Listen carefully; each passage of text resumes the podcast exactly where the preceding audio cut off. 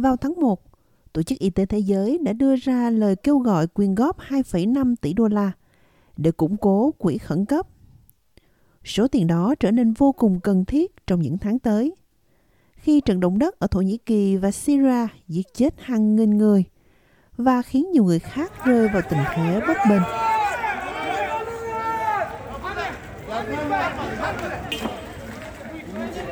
Nhiều người lo ngại về dịch bệnh bùng phát khi dân thường phải vật lộn để sống bên ngoài hoặc trong các nơi trú ẩn khi cơ sở hạ tầng bắt đầu được xây dựng lại. Phó Giám đốc Văn phòng các vấn đề nhân đạo Gada Etahir Mudawi cho biết, tình hình ở Syria đặc biệt bấp bênh vì các lệnh trừng phạt được áp đặt trong bối cảnh cuộc nội chiến đang diễn ra. Như chúng tôi thấy, 20% trong số hơn 600 cộng đồng đã được đánh giá. Họ không được tiếp cận với dịch vụ chăm sóc sức khỏe. Điều kiện mùa đông rất khắc nghiệt. Hơn 47.000 trường hợp mắc bệnh tạ đã xuất hiện và được tiếp cận với dịch vụ chăm sóc sức khỏe. Chất lượng nước uống thì tồi tệ. Hệ thống y tế quá tải.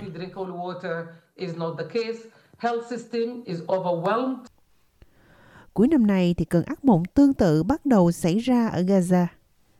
Israel tìm cách loại bỏ Hamas sau cuộc đột kích chết người của nhóm chiến binh vào ngày 7 tháng 10. Các bệnh viện ở Gaza, giống như trung tâm lớn của El Sifa, là mục tiêu của quân đội Israel.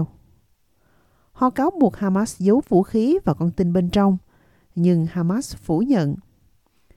Các tổ chức viện trợ báo cáo rằng hệ thống bệnh viện gần như sụp đổ khi hàng nghìn người di tản đến nơi trú ẩn. Tình trạng thiếu nhiên liệu và thực phẩm đã khiến các dịch vụ y tế bị hạn chế. Bác sĩ phẫu thuật người Anh gốc Palestine, tiến sĩ Ghassan Abu Sita, người đã dành nhiều tuần làm việc cho tổ chức bác sĩ không biên giới ở thành phố Gaza, cho biết phụ nữ và trẻ em phải gánh chịu hậu quả nặng nề nhất. Trong thời gian tôi làm việc tại bệnh viện Shifa, rõ ràng 40 đến 45% tổng số người bị thương là trẻ em. Mục tiêu chính của vụ đánh bom là nhà dân. Chúng tôi đang tiếp nhận nhiều thế hệ và bệnh nhân từ các khu vực khác nhau, cùng một gia đình trong các cuộc không kích.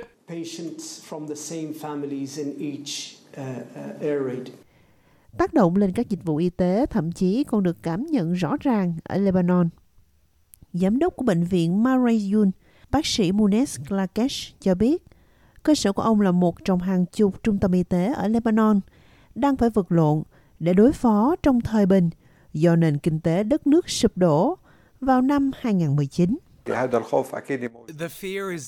Nỗi sợ hãi chắc chắn tồn tại, nhưng đây là số mệnh của chúng tôi.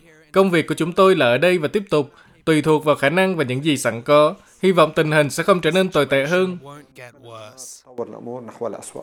Ngoài chiến tranh, mối lo ngại lớn khác làm gia tăng lo lắng về sức khỏe là biến đổi khí hậu. Tổ chức Y tế Thế giới báo cáo gia tăng số ca nhiễm sốt rét trong năm nay do khủng hoảng nhân đạo, nhiệt độ tăng, độ ẩm tăng và lượng mưa lớn hơn. Giám đốc chương trình sốt rét toàn cầu của WHO, tiến sĩ Daniel Gamiz cho biết cần có thêm kinh phí cho các nỗ lực phòng ngừa và điều trị. Với các xu hướng hiện tại, việc tiếp tục giữ nguyên hiện trạng sẽ chỉ khiến chúng ta đi chệch hướng hơn nữa. Chúng ta cần tăng cường tài trợ. Chỉ riêng năm 2022 đã có khoảng cách tài trợ cho bệnh sốt rét toàn cầu là 3,7 tỷ đô la Mỹ. Các chuyên gia y tế lặp lại mối quan ngại của họ với các nhà lãnh đạo thế giới tại COP28 ở Dubai. Phát biểu tại cuộc họp rằng số ca tử vong liên quan đến nhiệt độ do biến đổi khí hậu đã tăng gấp 4 lần. Họ dự đoán sẽ có thêm hàng triệu người nữa bị ảnh hưởng tiêu cực. Bác sĩ người Canada Jasud Gibia cho biết, không nhiều người nhận ra rằng cuộc khủng hoảng khí hậu cũng là một cuộc khủng hoảng sức khỏe. Tình trạng ô nhiễm không khí ảnh hưởng đến chúng ta. Tất nhiên, đó là điều mọi người có thể nghĩ ngay đến. Áp lực của phổi đối với hệ thống tim mạch, cholesterol, tim của bạn. Nhưng nó còn ảnh hưởng đến sự gia tăng của bệnh truyền nhiễm, khả năng kháng khuẩn cao hơn. Tất cả những người tị nạn khí hậu sẽ rơi vào tình trạng khó khăn, thiếu thốn lương thực. Nếu không có thức ăn, tất cả chúng ta đều chết đói. Điều đó sẽ không tốt cho sức khỏe. Vì vậy, có nhiều cách mà biến đổi khí hậu đang ảnh hưởng đến sức khỏe về thể chất và tinh thần. Tất nhiên, có sự lo lắng về khí hậu, cũng có những ảnh hưởng về mặt tinh thần, chẳng hạn như việc trở thành nạn nhân của thảm họa thiên nhiên. Trong khi đó, New Zealand đã gây chú ý trong năm nay vì quyết định gây sốc, bãi bỏ luật chống hút thuốc. Việc bán thuốc lá ở New Zealand cho bất kỳ ai sinh sau năm 2008 sẽ bị cấm từ năm tới nhằm ngăn chặn giới trẻ hút thuốc. Thế nhưng rốt cuộc thì chính phủ cánh hữu mới của đất nước đã quyết định không tiếp tục việc này. Các chuyên gia y tế và nhà vận động như Ben Jordan từ nhóm hành động nói không với khói thuốc 2025 đã phản đối quyết định này. Đó là một chính sách hàng đầu thế giới sẽ cứu sống hàng ngàn sinh mạng. Vì vậy, việc từ bỏ dự luật là một cái giá rất lớn vì nó sẽ chỉ kéo dài cái chết và căn bệnh đang gây ra do hút thuốc lá. Rất nhiều câu chuyện liên quan đến sức khỏe cũng nhận được sự chú ý trên các bản tin. Ví dụ, một dự án cung cấp thông tin về gen của nửa triệu người cho các nhà khoa học trên khắp thế giới, nhằm thúc đẩy việc khám phá các phương pháp điều trị bệnh mới.